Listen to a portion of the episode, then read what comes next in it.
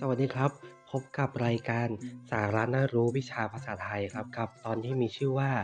ภาษาไทยไม่ละทิ้ง ภาษาถิ่นไม่ละเลยครับ และเราอยู่กันใน episode สุดท้ายแล้วนะครับ กับเรื่องภาษาถิ่นใต้นะครับ ภาษาถิ่นใต้นะครับเป็นหนึ่งในภาษาไทยที่มีมนต์เสน่ห์น่ารักบางอย่างนะครับแอบแฝงในถ้อยคำแต่ละถ้อยคำที่เปล่งออกมานะครับ แต่ภาษาใต้เป็นภาษาที่ไม่มีภาษาเขียนตายตัวนะครับ โดยเป็นภาษาที่ใช้กันในภาคใต้ของประเทศไทยของเรานะครับ นับตั้งแต่ชุมพรลงไปจรดถึงชายแดนใต้นะครับ และใช้พูดกันในบางส่วนของจังหวัดประจวบคีรีขันธ์ครับ ภาษาใต้นั้นก็ถือว่าเป็นภาษาที่บ่งบอกถึงวัฒนธรรม เอกลักษณ์ ลักษณะความเป็นอยู่และวิถีชีวิตของผู้คนในภาคใต้ได้อย่างชัดเจนเลยทีเดียวนะครับ วันนี้นะครับเราก็มีแขกรับเชิญนะครับ จะมาสอนภาษาถิ่นใต้ให้กับพวกเรานะครับ เดี๋ยวให้แขกรับเชิญของเราแนะนำตัวเลยนะครับ สวัสดีพี่น้อง วันนี้นะครับก็จะมาสอนภาษาถิ่นใต้นะครับ ให้ทุกคนได้รับฟังกันครับ อ่าคำแรกเราจะมาถามในหมวดผลผลไม้กันเลยนะครับ ว่าคำว่าฝรั่งเนี่ยภาษาใต้พูดว่ายังไงครับ คำว่าฝรั่งภาษาใต้คือจงผู้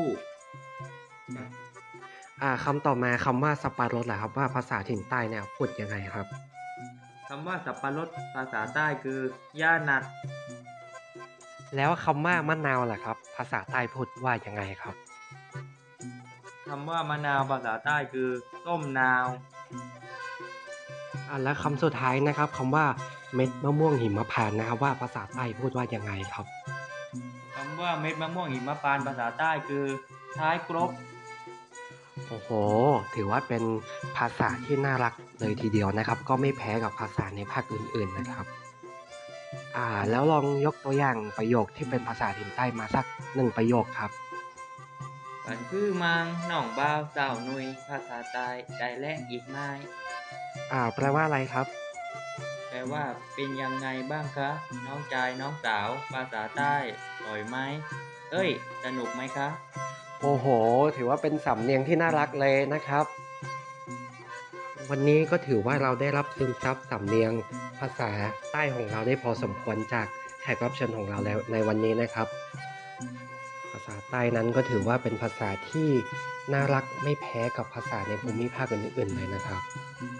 episode นี้ก็ถือว่าเป็น episode สุดท้ายในตอนที่มีชื่อว่า ภาษาไทยไม่ละทิ้ง ภาษาถิ่นไม่ละเลยนะครับ สำหรับในตอนที่มีชื่อว่าภาษาไทยไม่ละทิ้งภาษาถิ่นไม่ละเลยก็ขอขอบคุณที่ทุกคนติดตามนะครับ ขอบคุณครับ